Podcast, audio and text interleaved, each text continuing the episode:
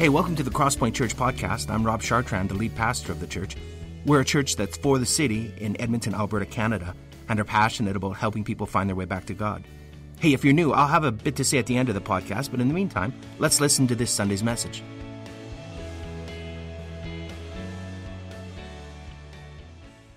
Good morning, everyone. And good morning for those of you joining us online at home. It's so good to be together today as the people of God. And some of you I have not seen for a long time, and I'm brimming over with uh, excitement and almost tears. So, anyway, so good to see you all this morning. I'm wearing an orange shirt. Yeah. Uh, and it is a Kids Capers shirt, and that's because starting tomorrow, we get to launch our Kids Capers camps. Yes, you can be excited about that. Um, for those of you who maybe are new at part of the Crosspoint community, we've been doing this for, I don't know, what, eight years, nine years, a long time.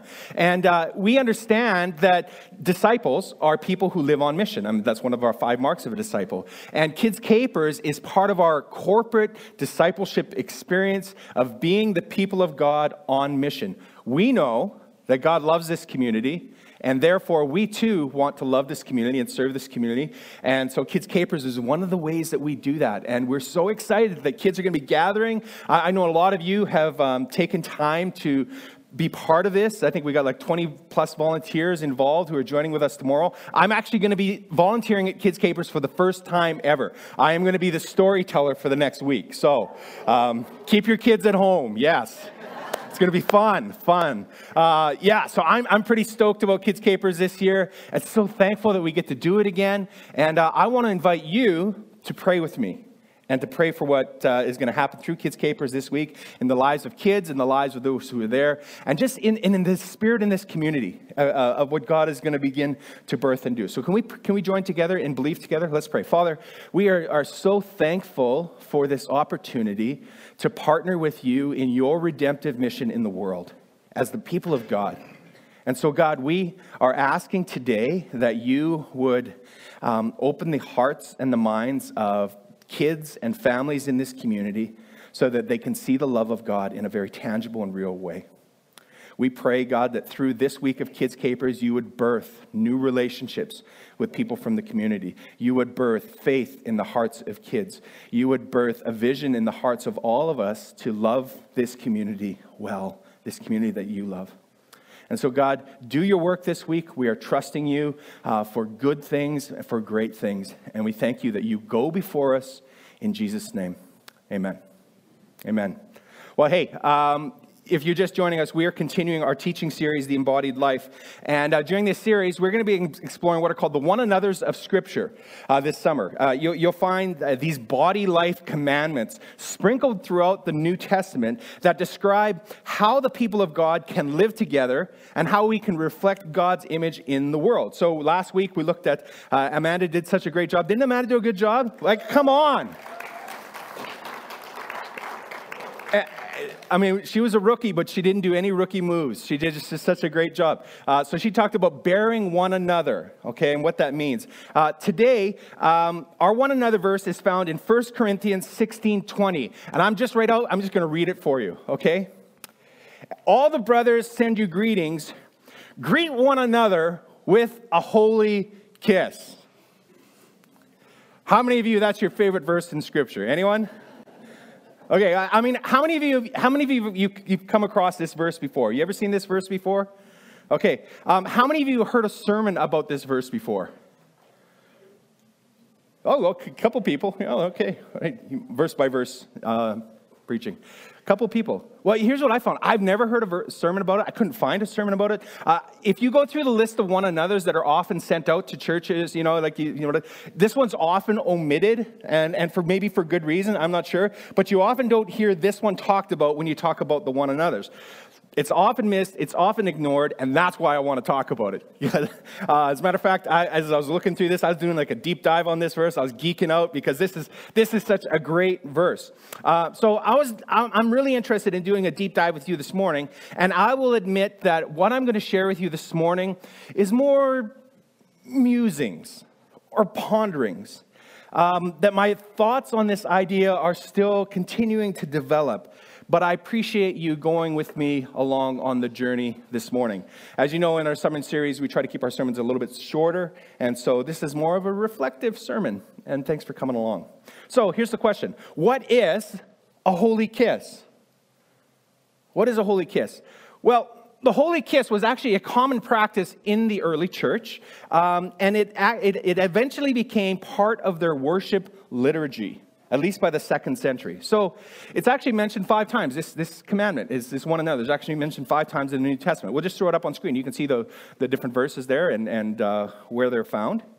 Um, you'll notice that Peter doesn't use the term holy kiss. He instead uses a different phrase. He uses the kiss of love, um, but he still has the same implied meaning. He's still giving the same commandment. And, and we learn a few obvious realities when we look at these verses, okay, uh, about the holy kiss. First of all, it was a, some sort of form of greeting, some form of welcome within the church.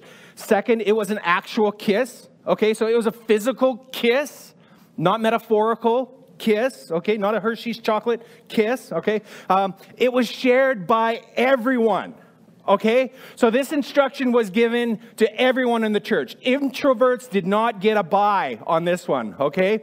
Those of you who don't want people in your personal space, everyone did this thing, okay? Finally, it had a special meaning.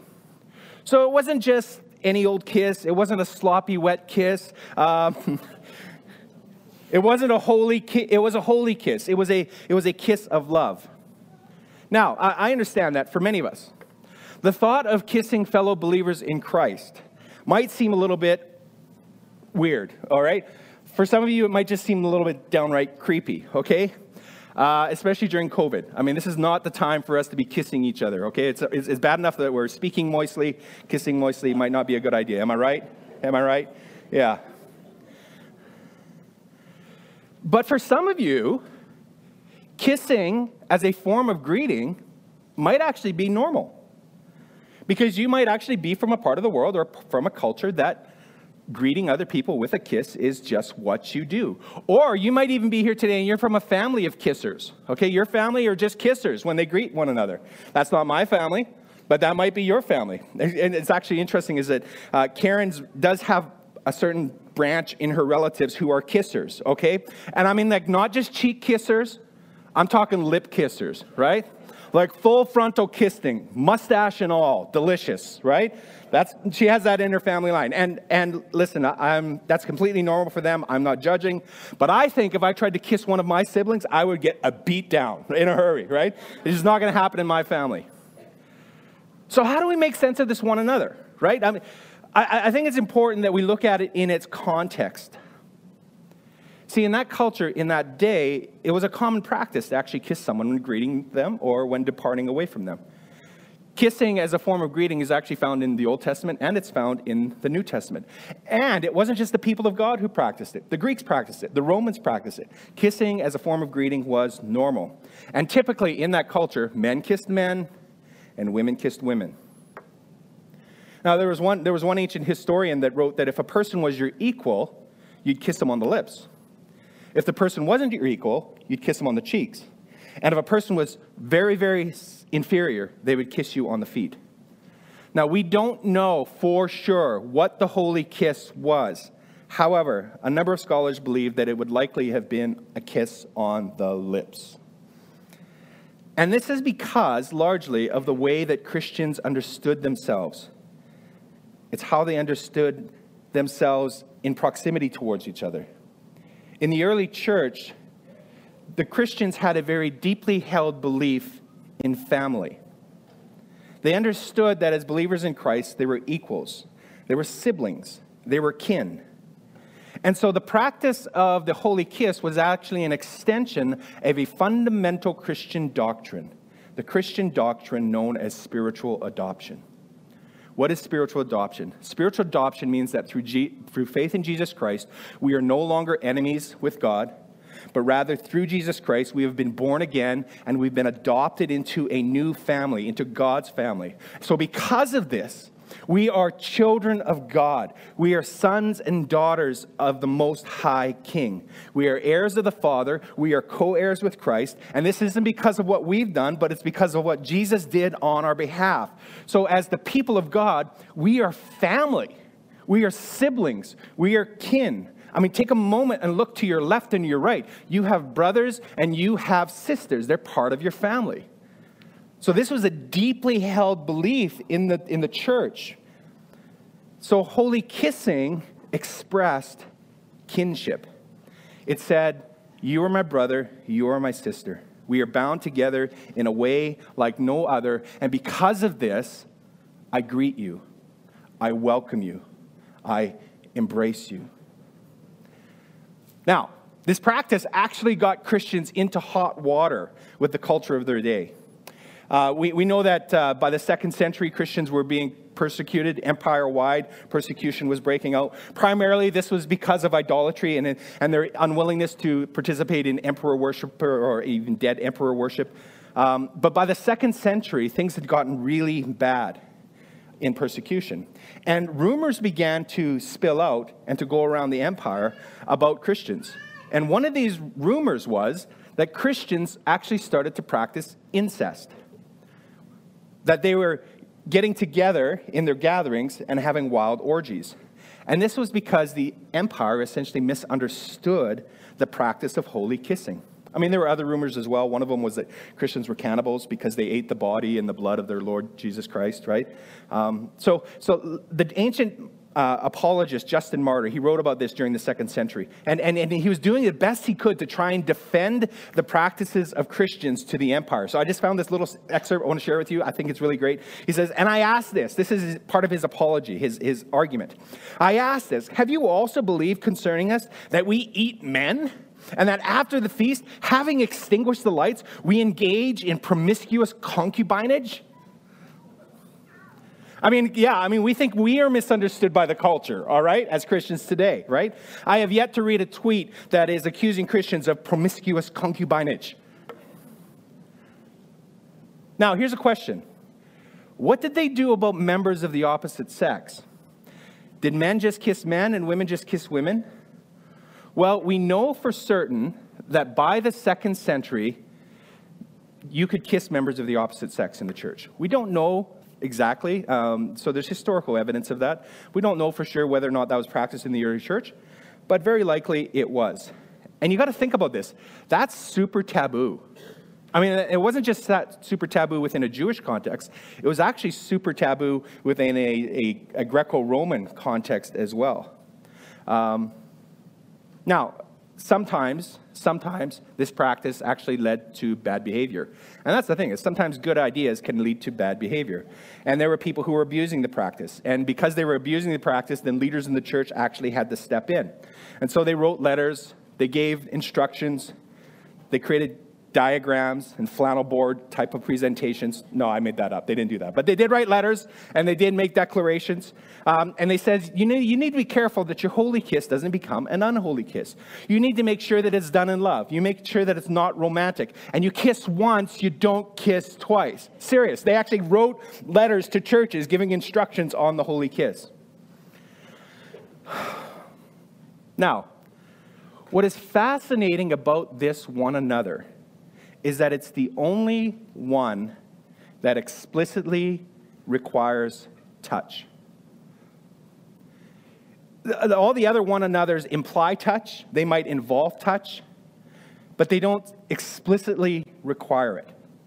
So hospitality could include touch. Think about that, having people over for dinner and whatnot. There could be touch involved, or or prayer. Sometimes there's a laying on of hands, and you know, prayer might involve touch, right? Encouraging one another might involve touch.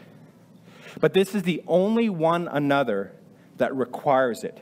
It requires touch. It's very unique. And so I've been pondering this fact. Why would the church practice something that requires human contact? And, and what is the intersection between human touch and welcome?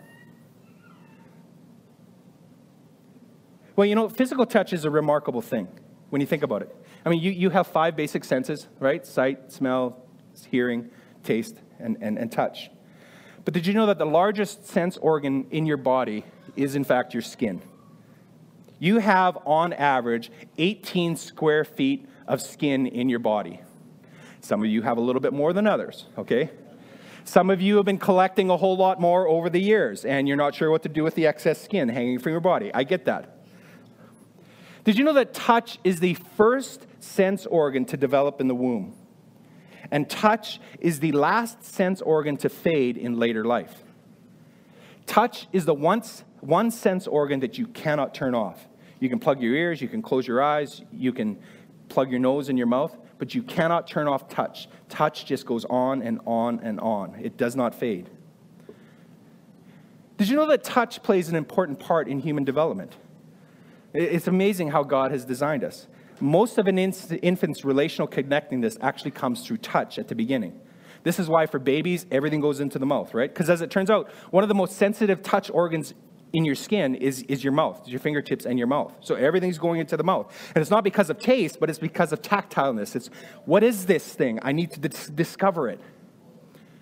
Touch is also an important part of a child's well being. When infants and toddlers receive minimal touching from caregivers, the evidence demonstrates that it can lead to later cognitive and neurodevelopmental delays. Some studies have shown that touch deprivation can influence physical violence, sleep disturbance, suppressed immune response, and physical growth. But on the flip side, touch can also stimulate growth.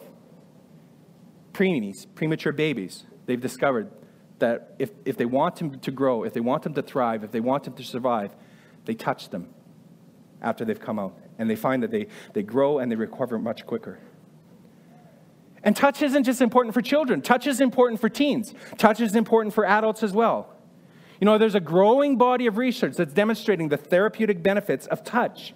It can be used to reduce pain. It can be used to relieve stress. Massage therapy is, has been used to help sufferers of abuse, PTSD, eating disorders, chronic fatigue, depression, and addiction. Tr- touch is a powerful and remarkable thing. And you know, it's interesting how much touch was an important part of the ministry of Jesus. Jesus laid his hands on lepers and healed them in a world where touching the unclean was taboo. Jesus spit in the dirt and rubbed the mud into the eyes of a blind man. He allowed a woman to come in to touch his feet under the scorn and scrutiny of a Pharisee who said, That does not happen here. And she wet his feet with her tears and oil and her hair. She washed it. Jesus placed his hands on children, he prayed for them. And he did all of these acts in the face of judgment, scorn, and misunderstanding. On one of his last nights, he allowed John the Beloved to lean in and to put his head on his chest. When Thomas doubted and didn't know what to do, Jesus appeared and he says, Look, Thomas, touch me. Touch my hands. Touch my body. Touch is healing, touch is ministry. You know, a, number of you um, know that many years ago I, I suffered under panic attacks for a very short season. Um, the short of it is, I had a near death experience. Uh, I had blood clots in my legs, in my lungs. I thought I may die. And as a result of that, I wrestled with anxiety. My world was turned upside down. And I'm not an anxious person. And so it just, I, I couldn't control it, I couldn't stop it. Sometimes I'd lay for hours in bed, just paralyzed with fear. Do you know what helped me get through that? The ministry of touch. Sometimes as I laid in bed, Karen would just sit there beside me, just hold my hand. And sometimes she'd sing to me. Touch is ministry, touch is healing. It was medicine for my troubled soul. And what's interesting is, friends, this is how God has designed us. This is how we've been wired. I mean, we were made for community, we were made for connection, but we're also made for contact. So it's, it's no wonder that this one another has some semblance of touch. Now, I understand. Touch is a very touchy topic. Different cultures have different boundaries and meanings about touch. In, in some cultures, uh, say if you go to India, holding hands with your best friend who's, you know, who's the same sex as you and walking down the streets together is completely normal. In other cultures, kissing family members or, or business acquaintances is a standard form of greeting. Um, in other cultures, if you touch the wrong person, you could lose your hand. All right? Touch is a touchy subject. In our own culture, touch is becoming increasingly taboo. You know, many of the institutions that we cherish have become sterile, touch free zones.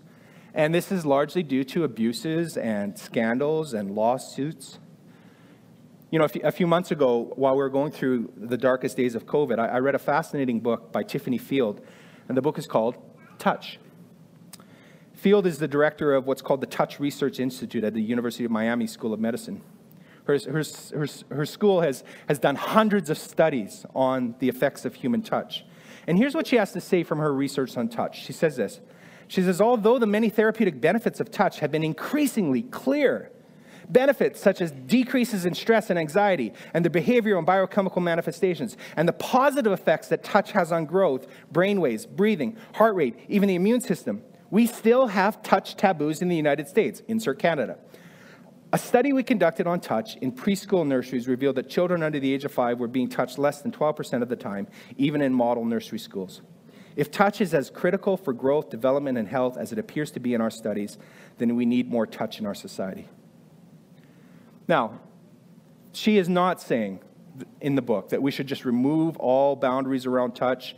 Of course, we need to protect the vulnerable. Of course, it's important to honor people's personal space. She's simply pointing out this touching helps, and our society is touch deprived. And of course, COVID has not helped with this at all. I mean, in our darkest days of COVID restrictions, I mean, I, I, remember a friend saying to me that she hadn't had physical contact with another person for two months. No hugs, no handshakes, no high fives, no friends, no families, nada. Isolation, by herself, two months, no hugs. And she was lamenting the fact that the, the only way that she could actually get human contact was to drive to another province to see her parents so that she could get a hug. And that would happen once a month you know, and when I heard this, I was sad. And, and, and I, I just thought, wow, because I get to go home to my wife, and my, my kids are living in my basement suite, and, and we're in the same household, and we can hug and we can be together, right? But not everybody gets that luxury. Some of you today, you can resonate with this. I know that this has been a very hard year for so many of you, and, and for some of you who are joining with us online as well. You know, here's something I didn't know until recently City of Edmonton statistics. Did you know that 42% of people living in Edmonton over the age of 15 are single? So they're, they're not common law, they're not married. 42% of people age 15 and over in Edmonton are single. So, so that could mean, what, 35% of adults in Edmonton are living single lives. Here's what else we discovered 25% of the households in Edmonton are one person households. One in four people in Edmonton are living alone alone. Which makes me wonder how many people in our city, in this community, went months without touch. And if they have to work from home, or their families live somewhere else, they went without any human contact for months. This has been a season of touch deprivation for so many people. Now, I, am thankful. I'm thankful that we, we are, you know, we had this pandemic in our present day.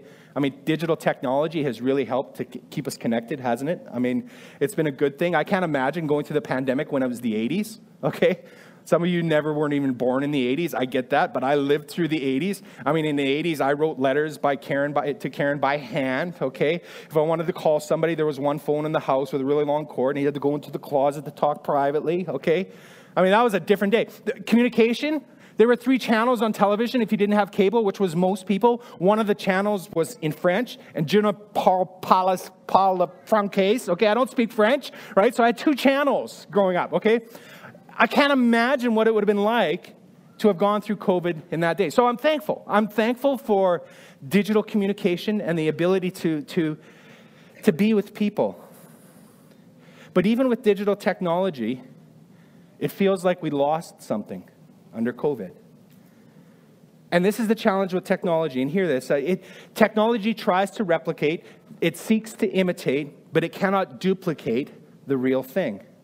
Technology cannot duplicate presence or proximity. That's why when I'm up in the mountains and I'm breathing the air and I'm hearing the birds and I look and I see this amazing pan, you know, panoramic vista, I like, oh, I got to take a picture, you know? And my first thought is I want to share this with somebody. And my second thought is, ah, but the picture just doesn't do it justice. Because digital technology, it cannot duplicate what the real thing is.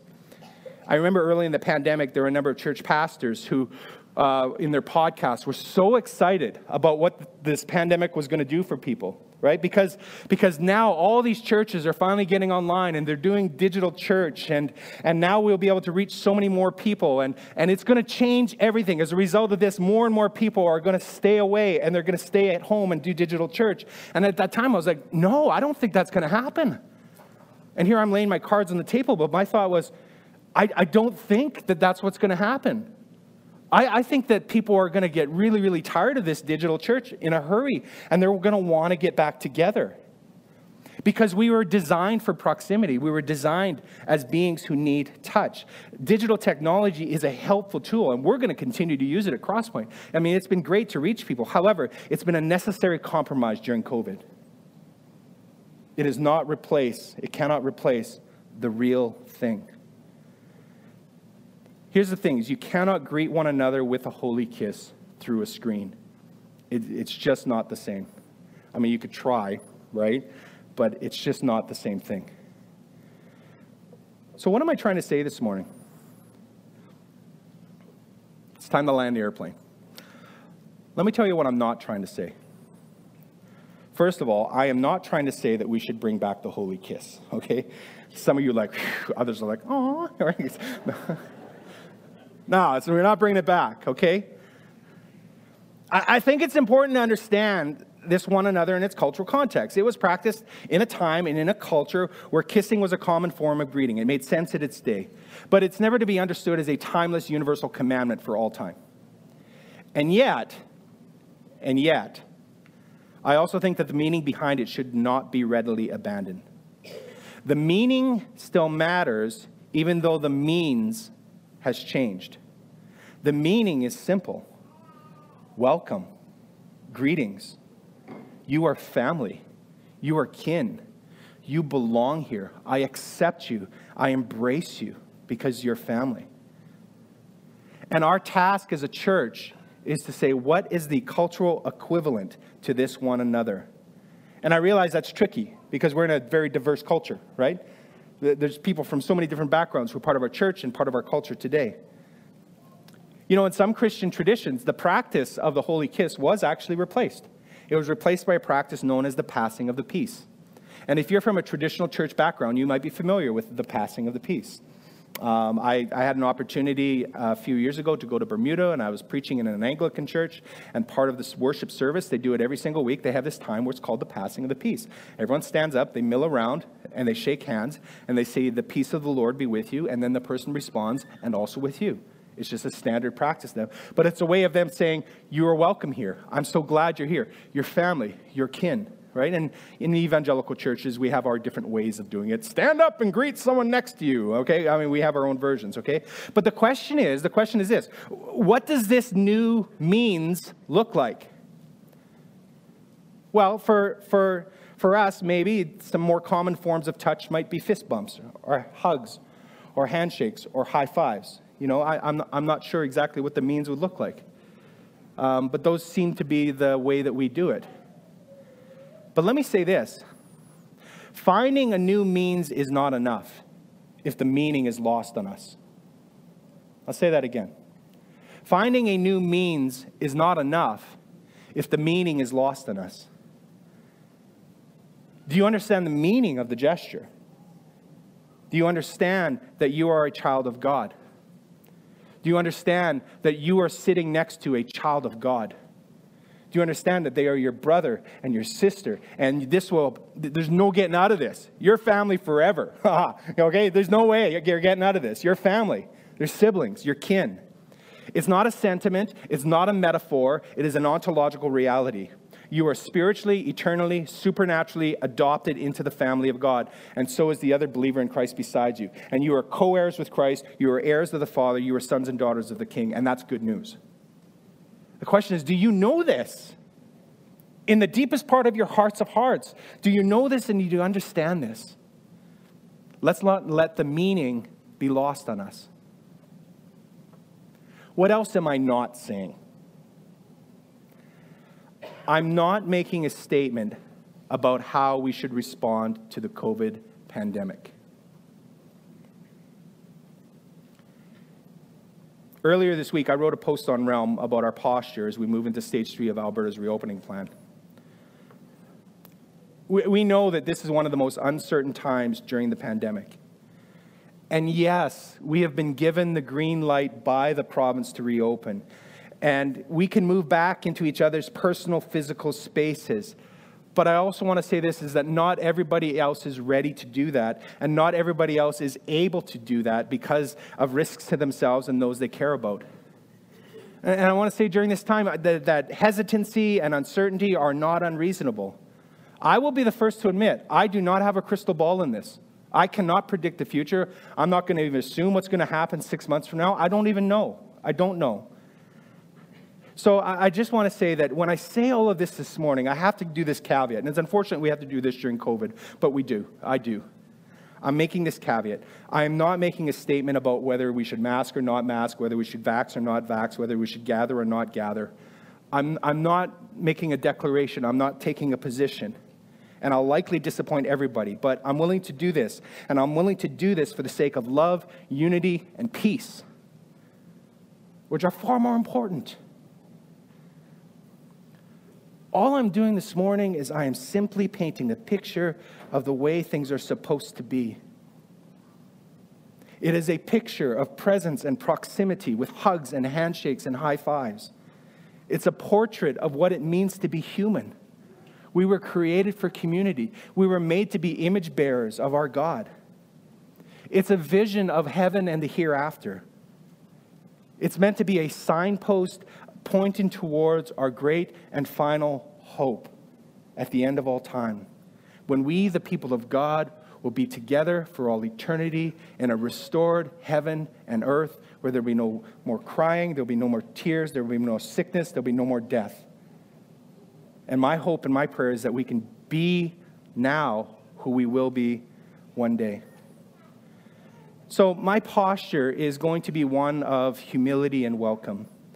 Uh, we want to eliminate barriers. We, we want to listen. We want to work hard at peace and unity and community as we move towards being the family of God, embodied together in our homes, in our groups, in, in our gatherings.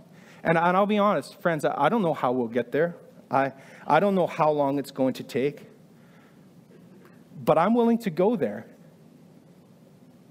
And I'm asking you to go there with me as God's people, to be in proximity and presence, to be okay with handshakes and hugs and hand fives, high fives. And again, I'm not saying that it has to happen today, but that's the vision and the picture of the future and I hope you'll go there with me. So, let's find a cultural equivalent, an appropriate cultural equivalent in this time. Let's greet one another. Let's welcome one another. Let that be our heart and our posture. And for heaven's sake, please don't kiss me, okay? Let's pray. Our Lord Jesus, I, I, thank you that you modeled for us presence and proximity that you left the bosom of your Father to come and to dwell among us. You pitched your tent in our neighborhood and you moved in. You cried as a babe. You tripped as a child and, and you walked the streets of Galilee as an adult. And Jesus, we want to be like you. We want to be your disciples, your followers. And so, Lord, show us how to live as brothers and sisters Show us how to love each other deeply. Show us how to work towards peace and unity. And God, just showing the world how great you are through our love for each other. So, God, we, we commit ourselves to greet one another, to welcome one another, to embrace one another, even in these challenging, difficult times. And we thank you that you do the same for us, and we praise you for it in Jesus' name. Amen. Well, thanks for listening to our podcast. We hope it's helped you in your spiritual journey and it's helped you draw closer to God. Let me tell you a little bit about us. Crosspoint gathers as one church on Sundays in Northeast Edmonton, and you can find out our location and more about us by visiting our website, thecrosspointchurch.ca. We also meet throughout the week throughout Edmonton in what we call home groups. These are smaller communities of learning, laughter, community, uh, transformation. We, we think that the journey of faith was never intended to be an independent exercise. It's, it's something that we do together. So please visit our website and find out how you can get connected to a home group near you. If you listen to our podcast regularly, why not make it shareable? You could like us on iTunes or share our podcast with other people. But more importantly, we hope you will get connected with other people and talk about what you've learned. Again, hey, thanks for listening. We pray you'll experience Christ's love in a very real and profound way this week.